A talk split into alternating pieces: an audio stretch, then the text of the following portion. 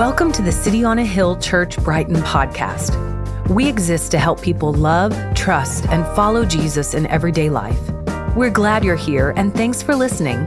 More information on the life and mission of City on a Hill Church can be found at coahbrighton.org. That's C O A H Brighton.org. That sounds really, really intense that there is a wrath or a justice stored up against anyone who sins. Now, if you pause right there, that's really intense to hear, right? But if we look at it, we, we say we, we would want to, even if you don't believe in God, you would want to believe that there is someone who is holding a cosmic justice towards evil. You want a God, you want someone who wants to punish wrongdoing. But God might have to start with me first looking at my heart or my actions or my deeds. In this passage, it's telling us that God has to deal with evil because he's good. And so, what's not good must be dealt with by God. And God's telling us in this passage, he's got to deal with our hearts. He's telling us the condition of our hearts, the cancer of sin that's in us is deserving of some sort of consequence.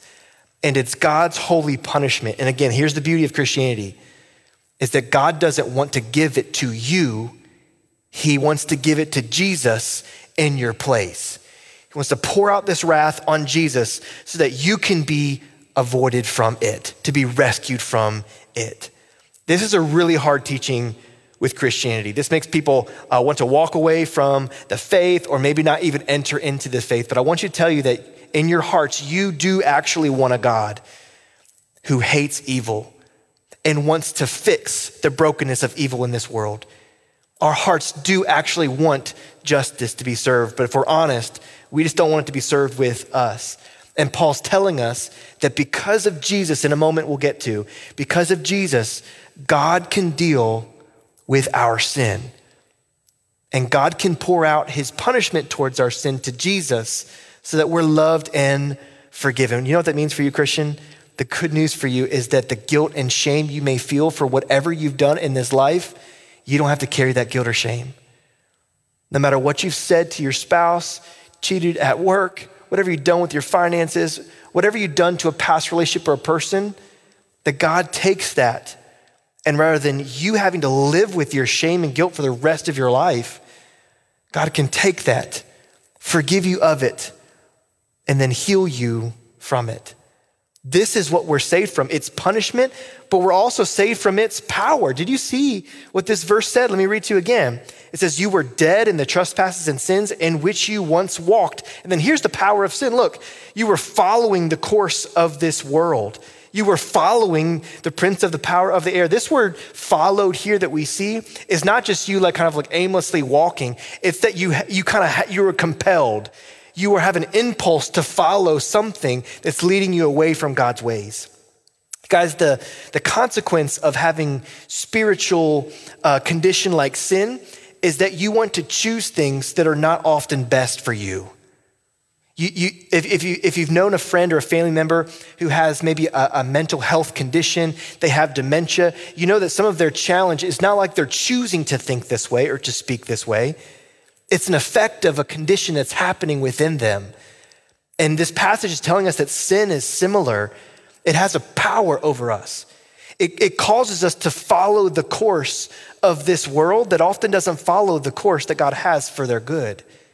We, we also learned that we're following this prince of the power of the air. Now, that sounds really extreme, but it, it shows that we're following this evil draw away from God and his ways and that it's at work in us, is what this passage says. It's not just around us, but the, the, the sinful cancer that is in us leads us away from God's will. It's in us, not just around us, but it's in us.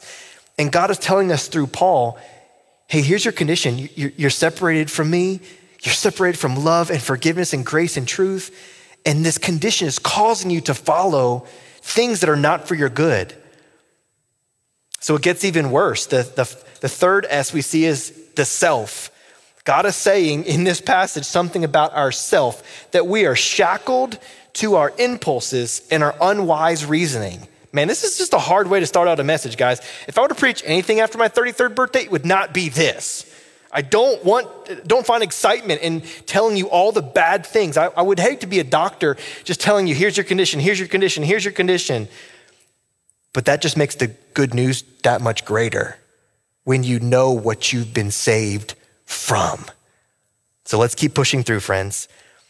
This text tells us that we've got to be saved from the self. And this is really hard and totally not modern to think about. Look at verse 2 and 3 again. It says, We lived to follow the passions of our flesh, which means the impulses of our desires, is what that means. That we live to follow, we're sort of forced to follow the impulses of our desires, and we carry out the desires of our body and the mind. Man, can you think about that? There, that means that there's something at work in us that causes us to want to follow our sexual impulses. It wants us to carry out our anger wants us to follow our jealousy and our pride, and like that's in us. Like that's inside of us. It's the self. Our self is shackled to impulses and unwise reasoning that's not good for us. Just like I shared, and I've had family members that had dementia and, and, and severe uh, health and mental health complications, and you watch that and you know that they're not wanting or choosing to do, there's sort of impulses that are happening because of the brokenness of that condition. And Paul's telling us that there's a condition in us that causes us to do the same we think something might be wise in our relationship with our boyfriend or our girlfriend or work, and we think it's best for us, and we're kind of tricked into thinking that it's right. And so we might do X, Y, and Z in our marriage or with our finances or with our life or whatever it might be because we trust our impulses.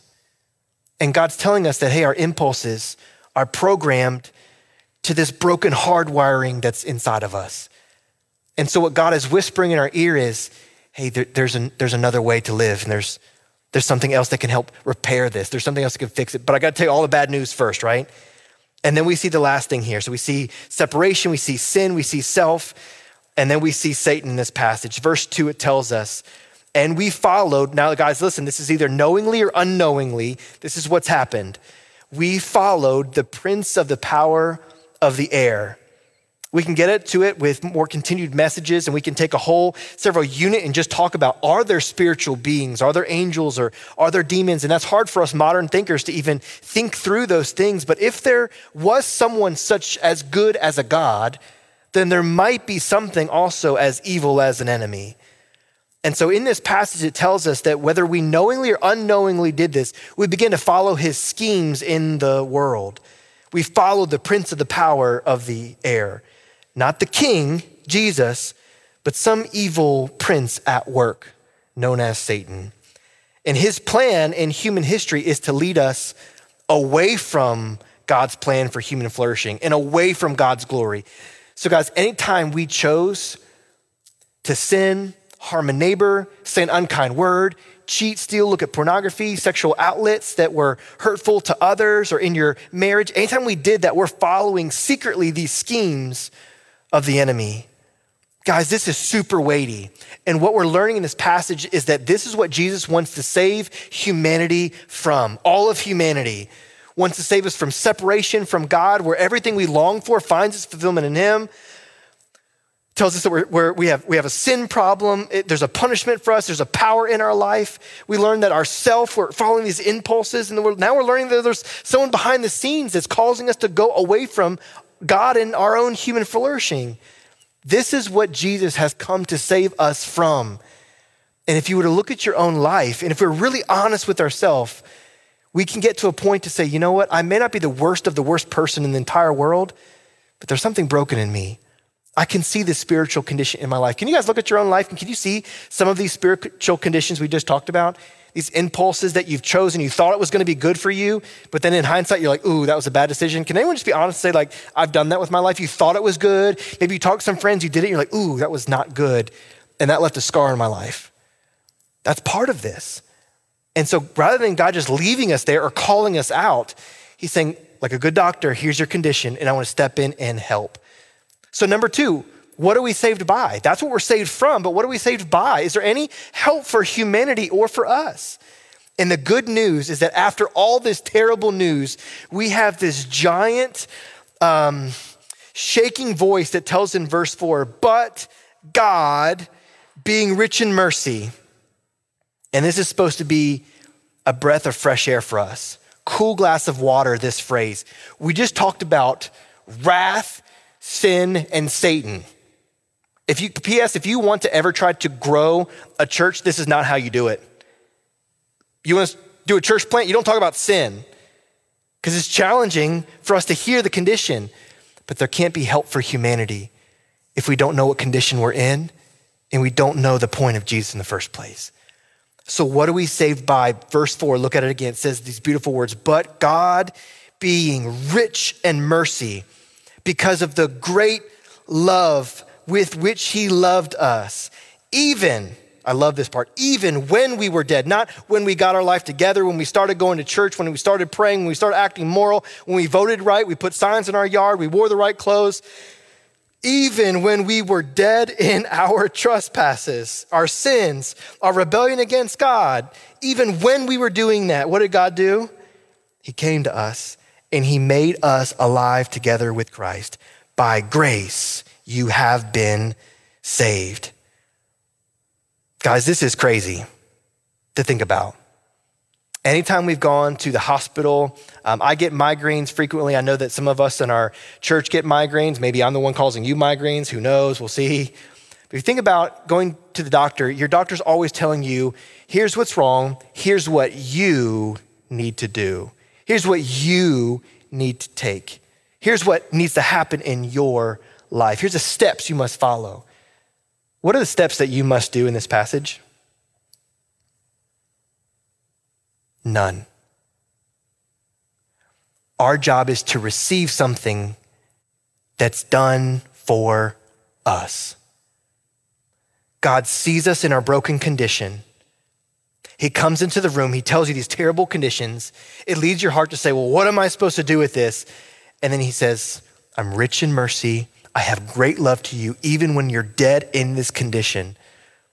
I'm going to make you alive with me. I'm going to grant you grace so that you can believe and trust in me. Guys, if there's one thing God the doctor is telling us with our condition, is simply receive, simply believe. You don't got to go to church. You don't got to say a prayer. You don't got to read your Bible. You don't got to do anything that fixes this condition. The only thing that fixes this condition is Jesus Christ on the cross, forgiving and canceling this power of sin that's in your life. And when you trust and believe, it changes everything your identity, your health condition towards sin, your relationship with God, what you begin to seek and long for to fix or repair the things that are broken. It fixes everything. But God, being rich in mercy, that changes it all. So, if I were to knock this or, or uh, uh, unpack this in a few things, you're saved by four things, as this passage tells us. You're saved, number one, by God, period. You're saved by God, not you, not your religion, not moralism, not your good intent, not your political activism. God saves alone. And you place your faith and trust in Him. See, the difference between gospel Christianity and any other world religion is that we see something that we base our hearts on. It's either God or self. That's the difference between the gospel Christianity and any other religion. Any other religion says you must do, must act, must try to get yourself to this point. And the gospel in Christianity says that God did all of it for you. You simply are to receive and believe. That's what the word grace means. You're saved by grace. It's a gift. It's free. God purchased, He worked for it, He earned it up, and He gave it to you and says, I want to fix and love and care and give you everything that you were designed to be in me. This is the beauty of what this is. God is the one that saves. The only thing we're called to do is believe it and receive it. Let me define what I mean real quick by religion when we talk about world religions. Uh, religion is simply just a way to make yourself good or right before God. That's what that term means. It just is a way to make yourself be good or look good before God. Religion views teachings of Christianity merely as a moral code so that you can obey God and so that He won't punish you. That's what people think religion is. The gospel, on the other hand, is the good news about how God loves you because of what Jesus has done for you and not because of what you have done for Him. If you were to give religion and gospel just one sentence, here's what it would be Religion says this I obey God, therefore he loves me. But the gospel says this God loves me, therefore I want to obey him. See the difference? Religion's always about you trying to do something to appease what you think is this angry, wrathful God. And if I just do enough, then maybe he'll love me or forgive me.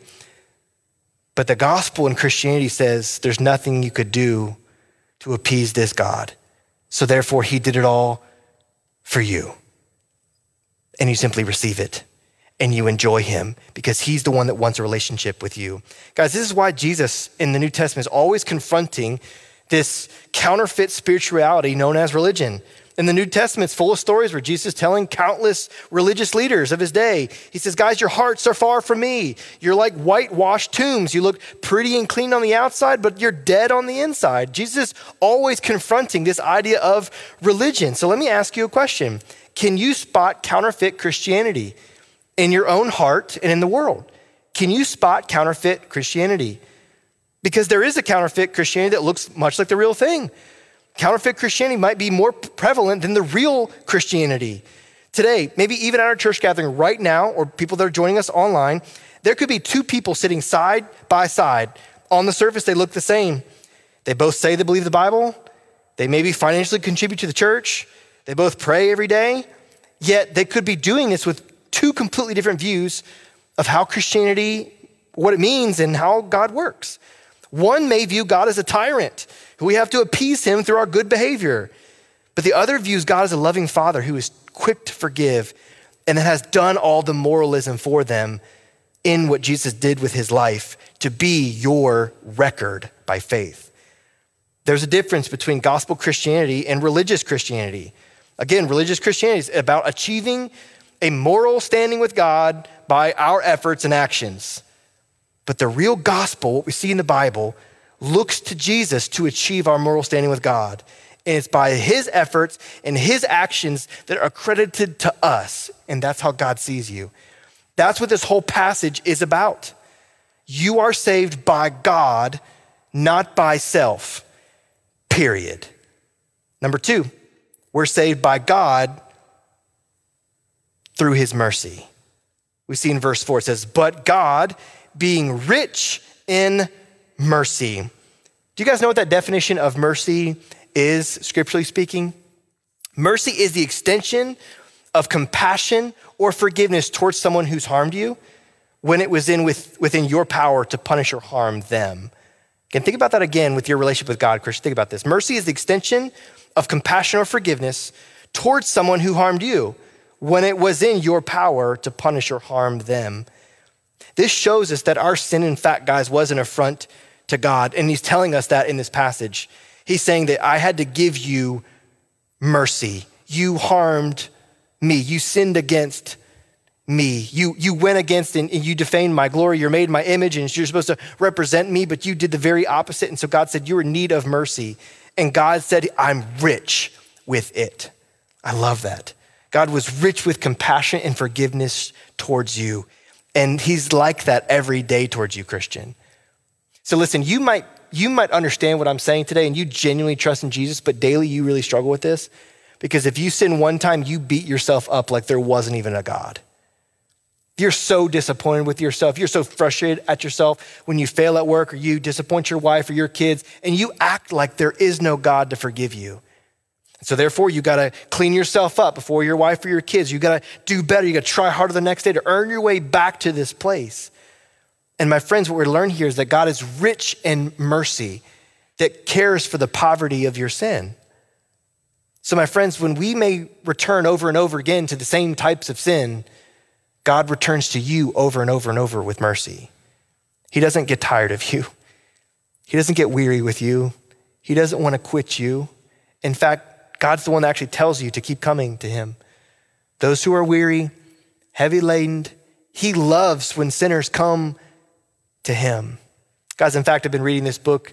Uh, actually, I finished the book a little while ago, but reading this book called Gentle and Lowly.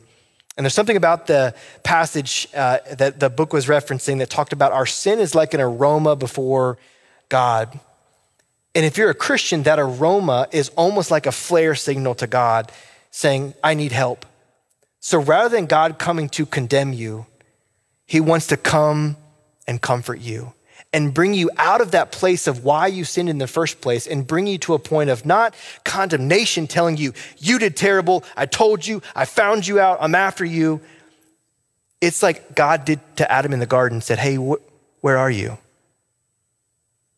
Everything that you're looking for that calls you to go to that place of sin is in me. And so our sin is like a flare signal to God and God wants to come and rescue us from that place that was never to fulfill us, never to help us, never to give us hope, never give us life. And He wants to bring us out of that spot. Do you see God like that, friends? Or do you see Him as an angry tyrant that's always just ready to get you when you sin? Maybe that's just a, a shadow of your parent and how they treated you when you did wrong, or a teacher or a guardian, but God is not that way. God is rich with mercy, rich, overflowing with it. I shared this analogy beforehand. Chris, uh, um, um, Halloween's right around the corner, right? And we talked about how you see kids with all of this candy in their lap, it's all in their arms, and they can't hold it. There's so much of it. This is how rich God's mercy is. There's so much of it, He doesn't hold it. It falls out onto our life, no matter what we've done, no matter where we've been, no matter what's happened. This is what's rich to you. My friend who's dealing with guilt, shame, regret, this is the hope you have. God's not angry, disappointed with you because you're in Him and He's rich in mercy towards you. So we see we're saved by God, we're saved by God's mercy, we're saved by God's love, is number three. We're saved by His love. And again, verse four, but God being rich in mercy, because of the great love with which He loved us. When did He love us? Not when you got your stuff together. It was even when we were dead in our trespasses. Guys, let me ask you a question, own application for your own life. How do you love others when they sin against you? That's how you think God treats you. If someone sins against you and you're like, man, I just can't hang out with them anymore. I want to go to a different community group. I'm going to leave churches. I'm going to not be their roommates anymore. How do you treat them when they sin against you? Is how you think God treats you.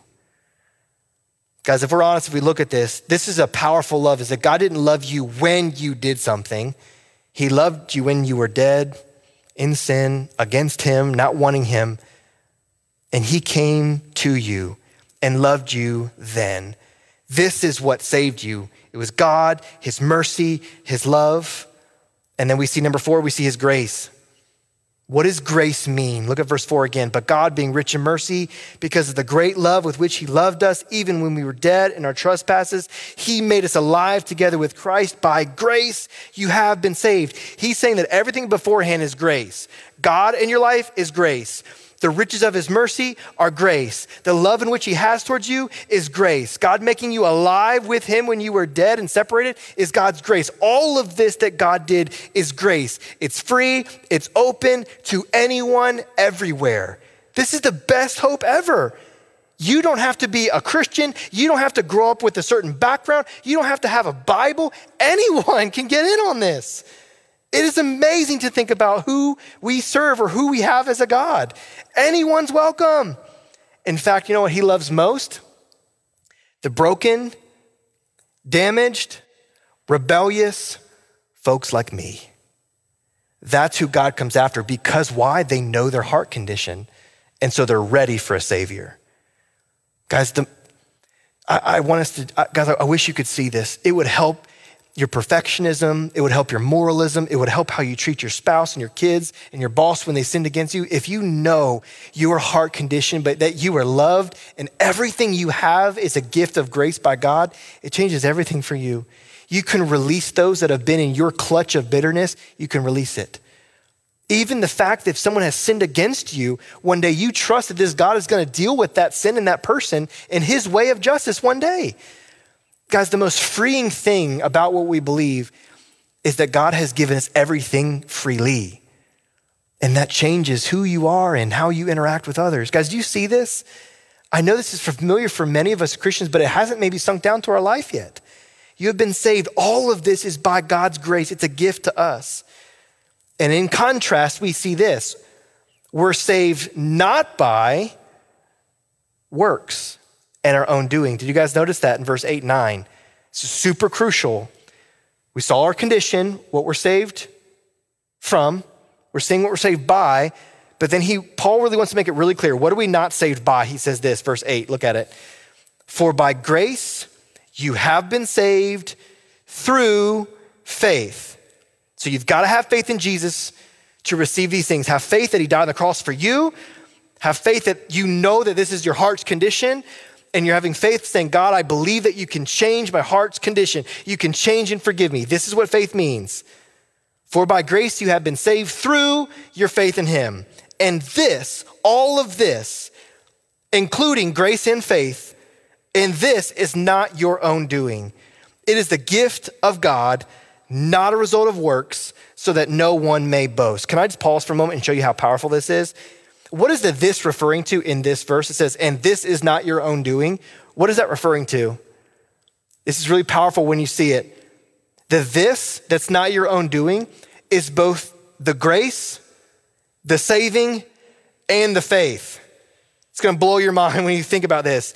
That means the faith that you have put in Jesus, Christian, was even a gift from God. Like God gave you the faith to where you could even put it in Him.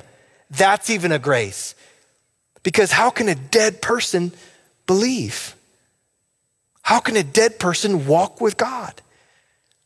So God even does CPR, spiritual CPR to our hearts, and He actually gives us faith, which is a grace, and we take the faith that He's given us and we put it back in Him. God has done all of this powerful work. And yes, we're still called to believe. We're still called to have faith. But guess what? That faith was still a gift from God. Because remember, we were following our impulses. We're following what we want to believe. And God had to do something in us to change the course of what we thought was good and right or wise. So if you're a Christian, yes, you did place your faith in Jesus. Yes, you did it with your free will. Yes, you did that. But how did He do that? It was God's grace to give you faith. And all of this together is not your own doing. You couldn't earn your way to God. You can't do enough to get to God. It's the gift of God. And so, Paul, again, uh, he could just end it at the verse eight, right? He could just say this, right? For by grace you've been saved through faith. This is not your own doing, it's the gift of God, period. But then he like does a remix, like he repeats himself. Not a result of works so that no one may boast. He like writes it again because he knows this is a struggle for humanity. We think we can save or correct ourselves. In this passage, Paul gives a very specific order that God moves in. He says the gospel starts with grace, moves to faith, then results in our works, not the other way around. Not what religion says. It says where you start with work, it builds your faith, then it results in God giving you grace. No, the gospel is this it starts with grace. It's a gift that leads to your faith, that produces works in your life, and there can be no other order.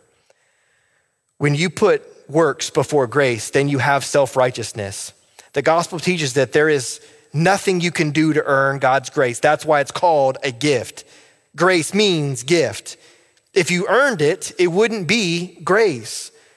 And if you're dead in your sins, how could you ever do anything to receive God's or to do something to earn God's grace? The religious mindset believes you have to do right for God to love you. The gospel mindset is that he's done it all for you. Many of us may think the teachings of Jesus are like a karma spirituality. Karma says that you get what you deserve. And in a small sense, that's how the world works, right? The Proverbs teaches that you reap what you sow. But the gospel is a message, the good news of Jesus is a message that we get so much more than what we deserve. That God's love for us is too great to be limited to what you deserve. This is the beauty of what we see in the gospel. So, how do you tell if you're believing in the gospel or religion? How would you know if you were to diagnose your own heart today? Let me ask you this when you sin, do you believe you deserve less affection from God? If when you sin, you think I deserve less affection and love from God, then there's corners of your heart that have not yet fully embraced the gospel for all of life. If you think when you sin, you got to tuck your head and you feel shame and guilt, and you're like, man, I kind of got to like pray harder now, or I got to, you know, take more moments before communion because I kind of got to earn God back, or maybe if I go a couple days without sinning or looking at the thing or doing that thing, then maybe that kind of earns my way back. If you think you deserve less affection from God, you don't quite get the gospel? Do you feel like you got to get yourself cleaned up so that God will love you again? Do you believe that when you sin, God is going to punish some other area of your life? But God has poured out all his wrath on Jesus so he could pour out all his love on you. Again, religion says, obey and God will love you more. But Jesus says, God loves you completely because of what I've done for you that you must believe by faith. Grace is a gift, it's not dependent on what we do. So think about it. What's the converse of this statement? Not a result of works, so that no one can boast. What's the inverse of that? The inverse is, I am a result of works, so that I can boast, right? If you feel that God's love for you, if you feel like God's love for you is only because you obey, then you can boast about it. It leaves you with some smug self righteousness, but God wants to tell the world of who He is. And so He does all the work, and you believe it. Guys, I'm repeating this over and over and trying to look at it from different angles because I want you to see how this radically shapes everything for you. But again, sometimes, even as a genuine Christian, it's hard to tell if you're daily believing the gospel in your heart. So let me ask you three questions, real briefly.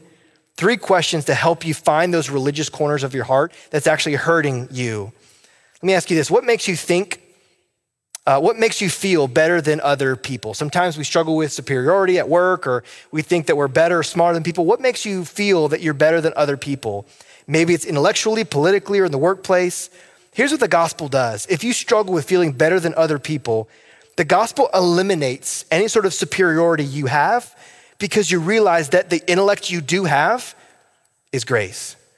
Yes, you worked hard. Yes, you studied hard. Yes, you put diligence. But who gave you the diligence?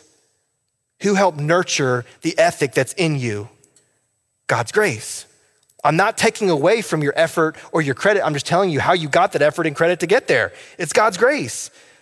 So the gospel eliminates your feeling of superiority because you realize that if I am smarter, it's God who gave uh, that grace.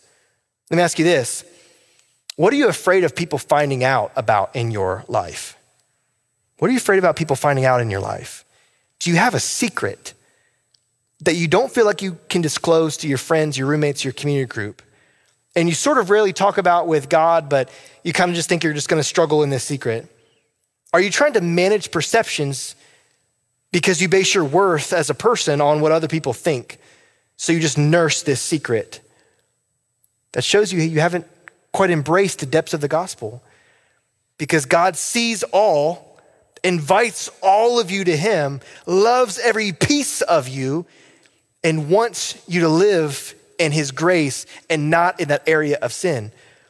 So that's why a Christian can be honest about their failures. If you spend time with some of the uh, older Christians in our church, you'll hear them talk about the failures of their marriage or the failures of their parenting. Why can they just embrace and talk about their failures?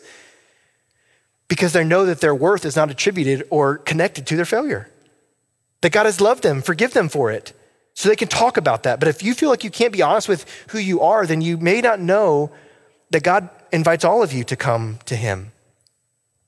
And you don't have to play the image game with people in our church because we all know that we're broken people with a heart condition that God wants us to be saved from. Last question How do you react to suffering or pain in your life? How do you react to suffering or pain in your life? Because if you're if you're going through pain or suffering in your life and you're asking, what have I done to deserve this? God, I, I pray, I'm, I'm kind, I'm a good person. Why are you treating me like this? Then you're having this religious mindset. You believe that you're standing with God and what happens in your life is based on how good of a person you were, what you did. So if you're struggling with God, like, why are you doing this to me? And like, I was a good person and I'm trying hard for you. Like, why are you treating me like this? Then you have some religious pockets in your heart thinking that if I do good, God will give me good. If I do bad, God will do bad to me. That's a religious mindset because we learned earlier, right, in chapter one, that God has blessed us with every spiritual blessing in the heavenly places. And He keeps blessing and blessing and blessing. And part of that blessing is love and goodness and care for the rest of your life, even in brokenness and even in hardships. My friends, the, the good news of pain and suffering is that God promises to work out good from that pain or suffering. But if you think that pain or suffering is there because maybe you did or did not do something in your life, then maybe there's a religious pocket there that God wants to bring you out of. You still might be living in a works based mindset. And so today I would encourage you look to the cross of Jesus and see all the work is already done. You can't make God love you anymore through your good deeds, and you can't make God love you any less because of things that you've done. His love doesn't shift when you shift. Does that make sense? God's care, his oversight, his benevolence doesn't shift up or down based on what you do. It's just infinite, great, rich love for you. And then here's how we'll end with this last question What are you saved for? And then we're going to study the rest of Ephesians because it answers this question. This is the turning point in the book. It says, Here's all things I blessed you with. Here's where you came from. Here's what I saved you with. And then here's what I'm saving you for. And the rest of the book is all about what I saved you for. It's the purpose in which I saved you. And he tells us in a summary sentence in verse 10, he says, Here's a summary sentence that I'm going to pack for the rest of the book. And here it is We were saved for his workmanship. We are his workmanship created in Christ Jesus for for good works. Not we're saved by good works, we're saved for the purpose of good works, which God prepared beforehand that we should walk in them. Paul says here that we are God's workmanship. That word workmanship is the Greek term poema. It only appears one other time in the New Testament, and this same word is where we get our English word for poem.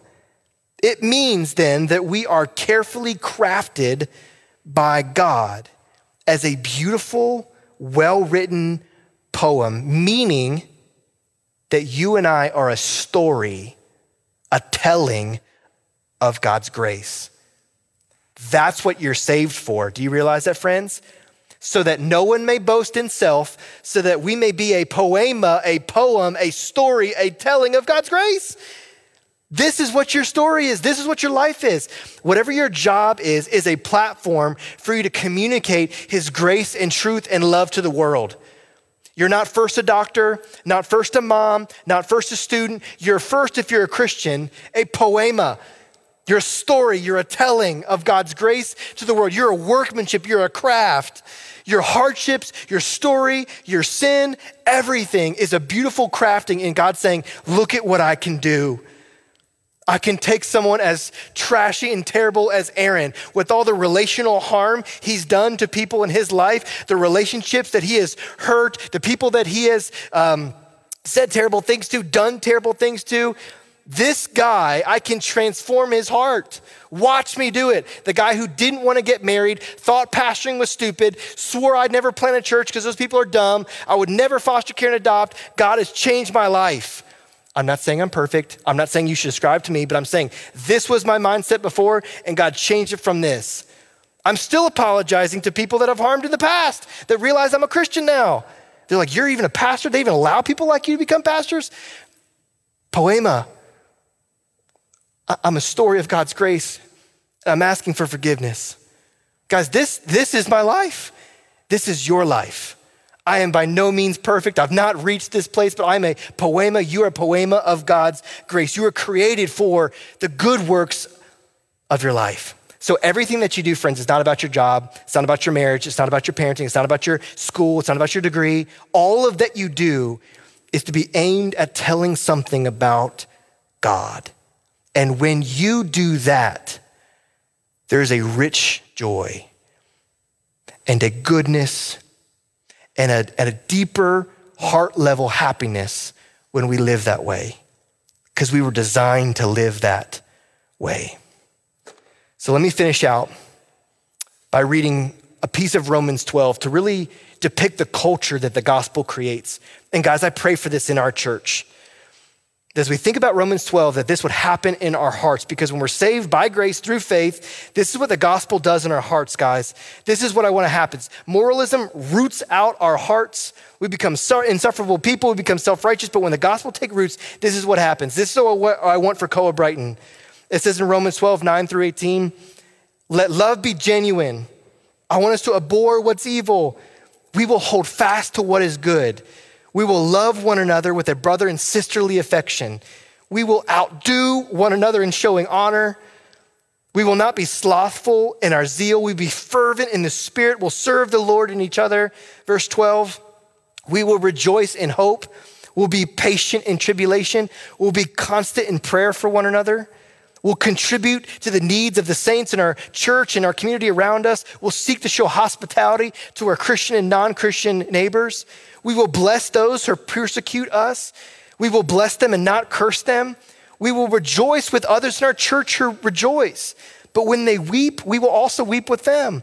We'll be a church that lives in harmony with one another. We won't be haughty, but we'll associate with the lowly because Jesus associated with us. We won't be wise in our own sight. We won't repay anyone for the evil they've done, but we will give and do what's honorable in the sight of all. And then it says this if possible, we will be able to live peaceably with all. Guys, in the culture that we live in that's outraged at everything, tries to cancel everything, this passage tastes like honey. It, it's sweet, it's warm, and this is what the gospel does it transforms a people like this. Guys, what if we took that message and, like poema, we were to share this poem of our life? You would share the good news of how God transformed you from your condition by his grace for a purpose. Guys, would we live like this? This is what it means to be saved. This is what it means to understand our salvation. We had a condition, God met us there. He pulled us out by His grace. He gave us the ability to believe and trust in Him. And He says, Listen, I'm, I'm setting you out now on a mission. So, as we conclude, friends, who needs to hear your poema, your story, to hear the grace of the gospel in your life? This is the reason why you were saved for the good works of being God's craftsmanship to tell the world of the story of Jesus. I know today was a longer message. Uh, it's because I'm 33 and I'm getting older and I forget how time works now, I guess. Um, but I want to make sure that we understood that. That's why it took two weeks, church, to unpack one passage of scripture because it's that important for you to understand, guys, where we, where we came from, what happened in our hearts, in our lives through Jesus, and what we're to do as a result. Church, let us never forget this. Let's be a reminder for our hearts. Let us live this way for God's glory and your own good. Let's pray. You.